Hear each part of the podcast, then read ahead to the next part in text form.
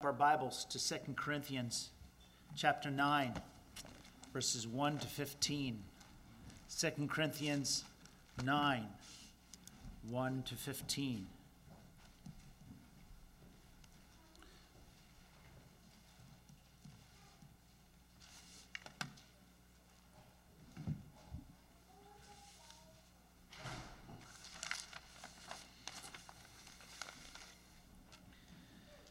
Beginning at verse 1 of chapter 9 of Second Corinthians.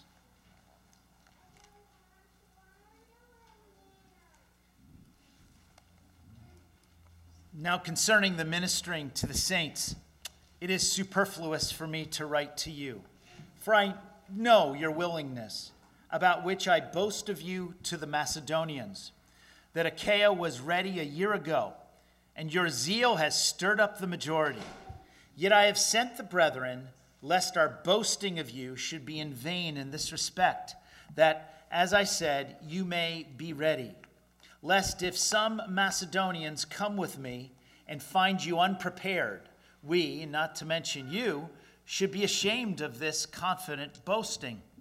Therefore, I thought it necessary to exhort the brethren to go to you ahead of time and prepare your generous gift beforehand, which you had previously promised, that it may be ready as a matter of generosity and not as a grudging obligation.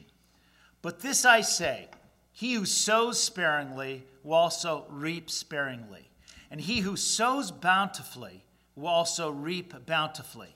So let each one give as he purposes in his heart, not grudgingly or of necessity for God loves a cheerful giver. And God is able to make all grace abound toward you, that you, always having all sufficiency in all things, may have an abundance for every good work.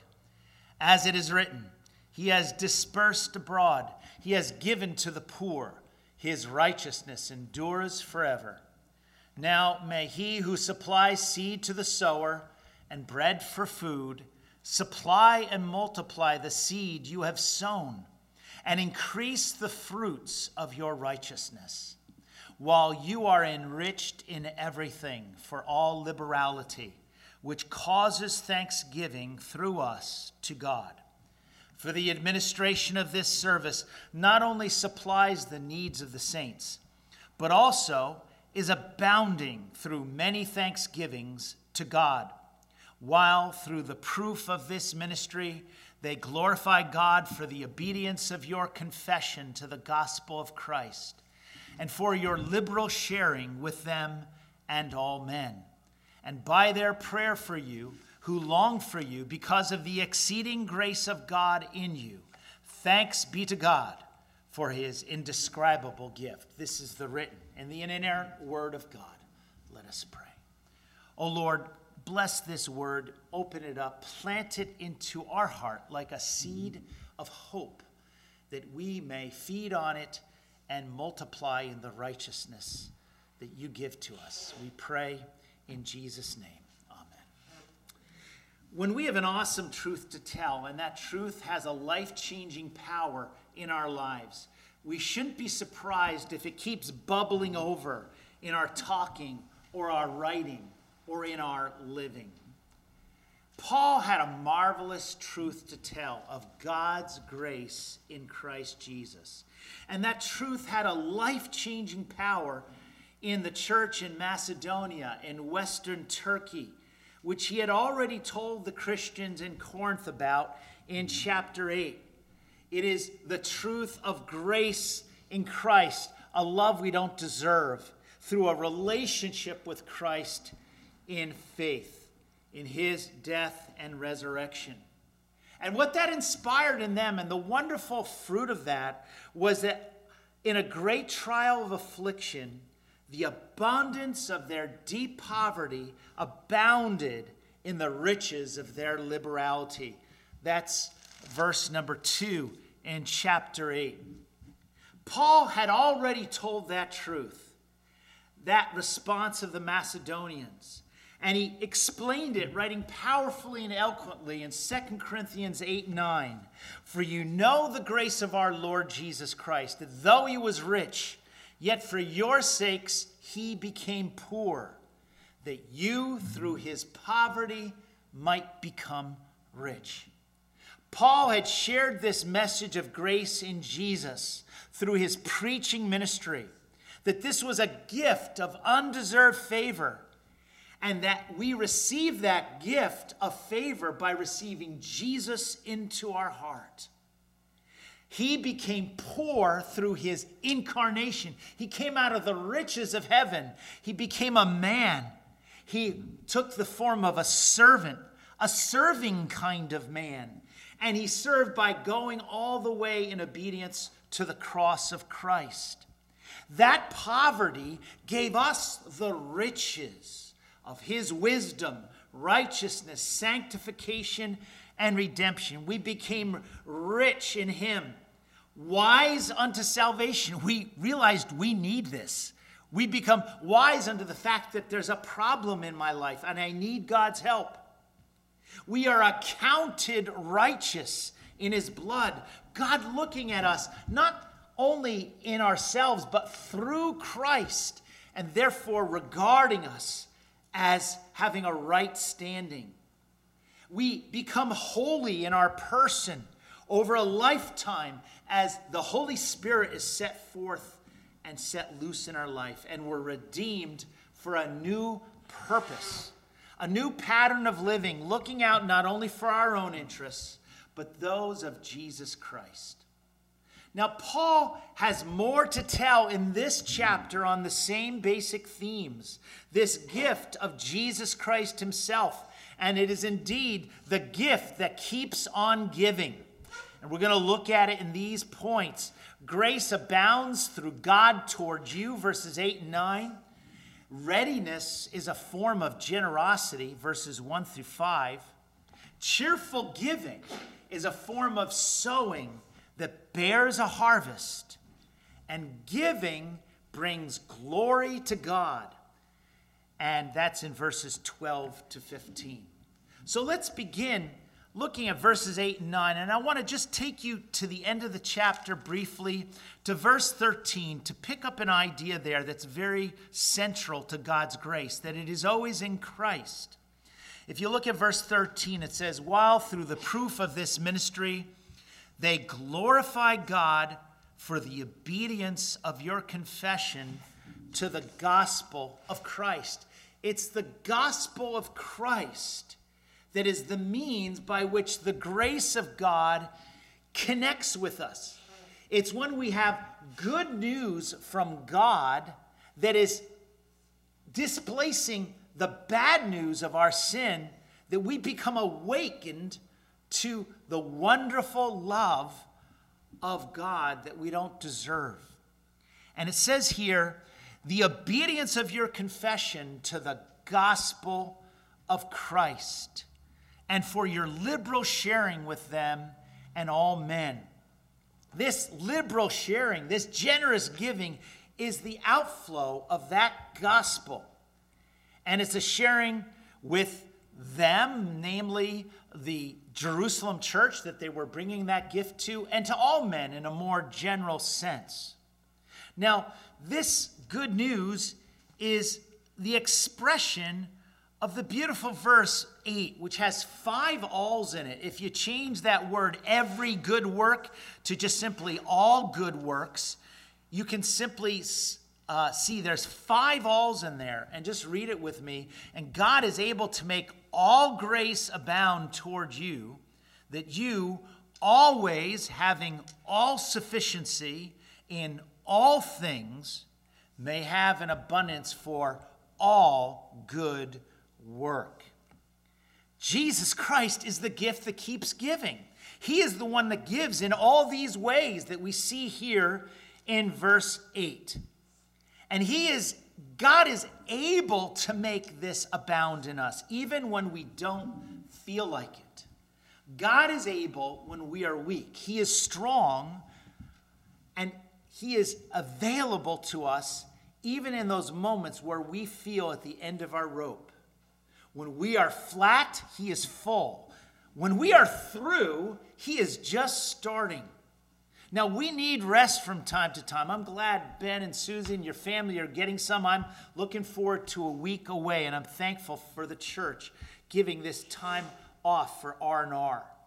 But the joy that we have in Christ, as Elder Eldred Page used to put it, is that when we come to the end of ourselves, when we don't have any more resources, that is when God gets going. When we come to the end of ourselves, that is when God gets going. Come to the end of our sufficiency and ability, God moves upon us with his empowering Holy Spirit to show what can really happen. That's the point of the first line in verse 8. God is able. And let's look at the five ways he's able from that verse. We see that God is able to make all grace abound towards you. We understand this to mean all kinds of grace, as we saw last week. The first type is the grace of his salvation, that he's able to redeem us. In him we have redemption through his blood, the forgiveness of sins according to the riches of his grace. And the second type is his reconciling grace where we come to the foot of the cross, Ephesians 2:13. And there Jew and Greek are reconciled at that common sacrificial moment where Jesus hung on the tree. Jew and Greek, male and female, slave and free, all earthly distinctions find their reconciliation to God in him. He himself is our peace, who has made both one and has broken down the middle wall of separation. And third, in the all grace category, is the grace of giving. That is the grace which was described in chapter 8, verses 1 through 6. And then it's referred to here at the end of 7 in chapter 8. See that you abound in this grace also. This particular grace is the grace of giving.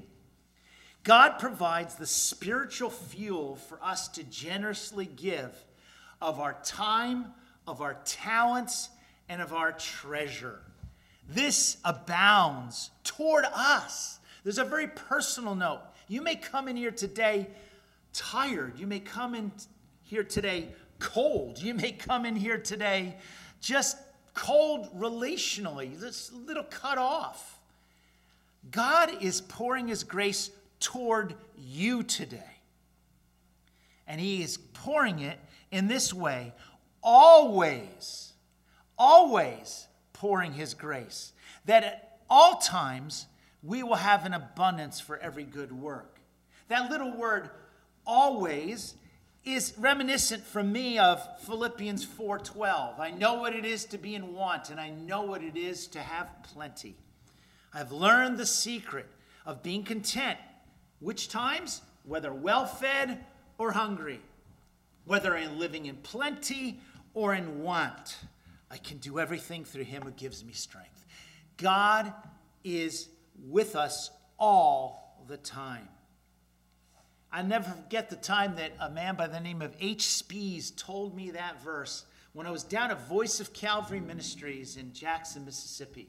My wife had preceded me or followed me by a year there, I think followed me by a year. And I was there with a bunch of students from Grove City College and Indiana State University in Pennsylvania, and we were serving in the community, working in a clinic and working on construction projects and worshiping with the community there. And I'll never forget that when I was glazing a window in that clinic, H. Spees came alongside and gave a devotional to the group. And he said, Paul knew how to be abased and he knew how to abound. He knew what it was to have little, and he knew what it ha- was to have a lot.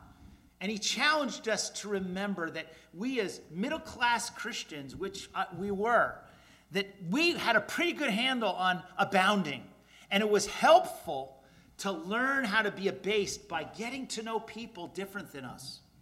And vice versa, that those who knew how to be abased also needed that experience of abounding in Christ to know even God's sufficiency for them. And so I want to encourage you that all times, even all the times of your family rhythms, and I just want to highlight three your family life, your on the job life, your church life. At all these times, God is going to make all grace abound to you. Just the last 60 hours, I've had a new vision and new experience of what family life is with little children. You know, we're pretty low key, empty nest over there at 47 in Hills, and they've left the room so I can talk frankly now. But, you know, it was pretty crazy the last 60 hours. And you mothers are to be admired, okay? You, you, you are really doing a great job. And I want to encourage you to, to just at, in the home to give God the glory that I get to give myself out, fathers and mothers both, for these children, as we had our grandkids in town the last 60 hours, if you didn't know. Anyway, on the job, the grace of giving includes the self giving of Christian witness that we are witnessing by being a good worker, whatever it is we do there. But we are also given the opportunity to give the gospel as we have opportunity on our break times, in times around the edges. As I heard um, yesterday at the picnic, two women talking about this, and what a challenge that is. it, it is a growth experience. It's a time where God grows in us that ability and desire to share Jesus with others who need him. And we give the gospel by how we live and work and how we share Christ verbally. And then the third type of giving is that giving highlighted in these chapters when we're giving financially to church leaders, people like Titus, people like this uh, man, his brother whose praise is in the gospel, probably Luke, and then another man who was diligent and so we give there for especially the needs overseas. They had to go across the ocean. And there are many needs in our world, and they gave to these leaders, and they, they allowed them and the missions committee here in this church to make a budget to, to apportion those monies for the work of Christ. And so it is to the glory of God that we give at all times. And then he goes on to say, um, all sufficiency. We think about running short and we think about are we going to have enough? And we think of that story in 1 Kings 17, 7 through 16, where the widow of Zarephath is approached by Elijah. And Elijah asks for some water. Okay, and well, I can get you some water. And she's walking off. And he says, Oh, and by the way, while you get me some water, how about some bread? And this isn't a time of famine. And this isn't a time when things were short. And she said, I only have a handful of flour, a little olive oil in a jug, but I'll give it to you. I will give as he promised. Don't be afraid. Go home and do as you have said, but first make a small loaf of bread for me from what you have and bring it to me and then make something for yourself and your son. Notice the giving first to the Lord's work. And notice that the promise of God follows. The jar of flour will not be used up, and the jug of oil will not run dry until the day the Lord sends rain on the land. And it did not run dry and the flour was not used according to the word of the Lord. This is the word of the Lord of his sufficiency to you. It's found here in verse 8. And that story I told you is a picture of it. God will provide for your needs as you give first to the work of the Lord. And we see forth all things. He will give you will have all sufficiency in all things. And here are some of the things that God gives us strength and provision to do. God's wisdom in Christ Jesus considers and contemplates the need of the world and your needs as a believer and how your need as a believer has been filled in Christ to bless you spiritually and also financially. And God brings you and the needs of the world together around the gospel. This is some of the all things that we've talked about. And I remember uh, the uh, Team Thomas going overseas. And I remember how that exciting work of teaching uh, was upon them and, and becoming the headmaster of that school and, and seeing the prayer leaders. And I see how then opportunities for education came uh, to our brother. And I, I, I thank God for that uh, doctorate which he received, which helped prepare him then for Be to the World, which is this ministry to people who are persecuted simply because they're Christians or other persons who are the victims of war. And so, all the things are those things which God is leading us to under his sovereign hand. And it is an abundance that he is giving, that you may have an abundance for every good work, all work. God refills our resources as we give to his work for his purposes. I recall when I was at Hope Reformed Church that there was uh, two churches that needed help from our church of around 90. We had had around 60 when we got there, went up, worked up to 90, but then we had an opportunity to have send people off to the first Albanian evangelical church in Garfield, which still exists in Fairlawn to this day. And another church in Newark was being revitalized as led by Bill Iverson, a great PCA guy. And man, that really took a toll on our attendance. And I was reassured by Bill Iverson. He said, God is going to backfill. You know, when you dig out, he's going to fill in. And God did that. When we left, we were back up to 89, and God just was faithful to us as a small church. And, and I want to encourage you that His sufficiency will be with you, and He will bring about an abundance for all good works. Even if the work isn't the one that's right under your supervision, yet God gave me a sense there just release and see what God will do. We see in verse 9 that there's an example here from the Old Testament of Psalm 112 9. He has dispersed abroad. Think about someone scattering. He, he has given to the poor. His righteousness endures forever. Indeed, when Christ is in our life, we are accounted righteous, but then the, the ministry goes out from there. The signs, the works of that righteousness flow out because of that righteousness that he has imparted to us. Now let's look at verses 1 through 5 and see some of the nuts and bolts of this, some of the practicalities, because that's what Paul is about here. He has already talked about a gift. And then he says, I'm sending these three leaders to you so that you'll be ready, so that you who had a willingness, verse 2, will be ready to give. When they were said to be willing, God used that willingness to inspire the Macedonians. He, that, that they would be stirred up to give. And now Paul is coming back to these Corinthians and he's saying, okay, you are willing, let's make sure you're ready. And that is related to the attitude that we have in giving.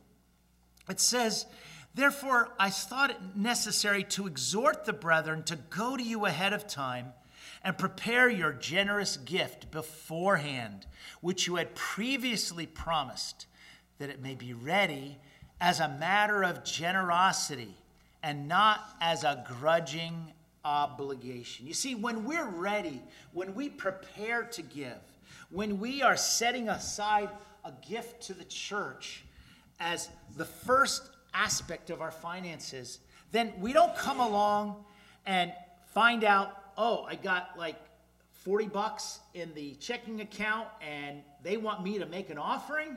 You know, I've been there, I've been done that, you know? And basically, when we're not prepared, then that leads to the attitude of a grudging obligation because we know we have bills to pay. We know we need to get away to Great Escape at least once this summer, and we know it's good for our health. You know, when, when these things are substituting, when our giving to the church is substituting for things that are legitimate needs or, or good and gracious desires to have recreation well, then it comes out grudging. But when we're planning ahead, then it becomes a matter of generosity from the heart. And so I want to encourage you to be ready. Second, verses 6 through 8 and 10 through 11, consider this that cheerful giving is a form of sowing that bears a harvest. You know, that grudging word that was there at the end of 5, it also appears in verse 7. And 6 and 7 go together. The type of reaping, the type of sowing that, that brings an abundant reaping in verse 6 is the type that's described in verse 7 because of that little sow word there in verse 7. He's saying, okay, so if you really want to participate in this um, abundant sowing, then do it this way. Verse 7 So let each one give as he purposes in his heart, not grudgingly or of necessity, for God loves a cheerful giver. God wants our heart in this.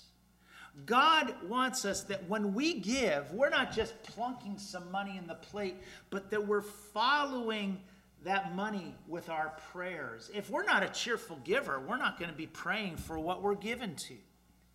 When we cheerfully give, we have a spiritual connection to the cause to which we give. And that is of the essence of sowing. If you turn over with me to James in chapter number one, you'll see there a reference to the sowing of the Word of God. Therefore, James 1:21 Therefore lay aside all filthiness and overflow of wickedness and receive with meekness the implanted word which is able to save your soul. You see, when we give money, we are sowing the word eventually. That word to be used in the lives of churches or schools or agricultural projects like the uh, our friends in Tajikistan used to be involved with. The all long term goal is that the Word of God would be planted into hearts. And in that planting, that there would be a long lasting spiritual new life.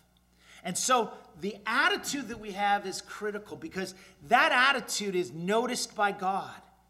And it is the heart of the giver that he honors. Think of the poor widow who gave two common mites and the least of gifts in quantity. And yet, because she gave her whole living, it was more, it was considered more than others who out of their abundance gave silver and gold.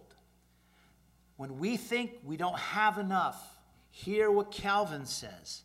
Whenever fleshly reason calls us to back off from doing good through fear of loss. You know, oh man, I'm, I, I'm giving too much. I'm going to lose. Well, then we should immediately oppose it with this shield. This is what Calvin says The Lord declares that we are sowing. And so, this promise that we see here in verse 10 has a logical connection to verses 6 and 7. Now may he who supplies seed to the sower and bread for food supply and multiply the seed you have sown. See, he gave us the seed in the first part. It's his grain, it's his resources. And now we are using it and we are casting it out abundantly. You think of the farmer who would put a few seeds out. Oh, there's a nice little hulk. We'll put one in there. Oh, there's a fertile low spot. That, that must be some good growing territory. And oh, yeah, we got a few crops from that category, uh, that, that field over there. So I'll put some in there. That kind of farmer is going to lose out. But the farmer who has the grain in one hand and he puts his hand in and casts it abroad that's the farmer who is going to be blessed with a harvest. So consider this finally that as we give, we bring glory to God. We see it because people thank God. Look at verse 12.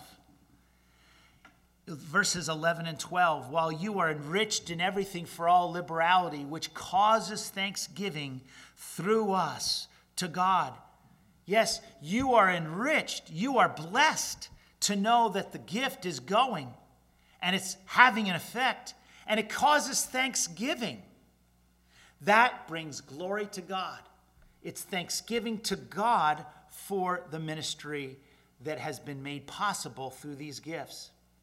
And we also see it's abounding through many thanksgivings to God. It's a multiplying thanksgiving that repeats as other people get saved through the witness of those you first witnessed to. And then in verse 13, we see the proof. The proof of the ministry is that they glorify God for the obedience of your confession. When they see that your confession is not a matter of lip service, but actually moves into actions, that proves the ministry and they glorify God for it. That this faith in which we live is not merely a matter of words, it's a matter of actions and deeds. And so we see then in verse 14, and by their prayer for you who long for you, because of the exceeding grace of God in you, they see that you're a faithful believer who cares.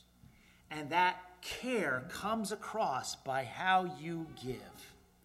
Verse 15, finally, thanks be to God for his indescribable gift. Jesus is the gift that keeps on giving. And as we respond by giving our time in ministry locally here in Warren County, Saratoga, and Washington counties, as we give as those who have particular talents to play on the piano, like our sister did today, and others minister in finances, and other minister in relating to children and nurturing kids, and ministering to senior citizens as you have particular talents and a particular treasure. Respond to this indescribable gift that God has given, who is the very person of Jesus Christ. God, who did not spare his own son, but gave him up for us all at the cross of Calvary, how shall he not with him graciously give us all things? Remember that as you give, he will give everything you need in addition to that space and time sacrifice 2,000 years ago, he will give alongside of it all things needed and necessary for your life in this world and the next. May God bless you as God is able to make all grace abound toward you, that you always, having all sufficiency in all things, may have an abundance for every good work. Let us pray. Lord, bless this congregation. I thank you for them, and I thank you for their generosity. And I thank you that you are bringing the gospel here in the foothills of the Adirondacks.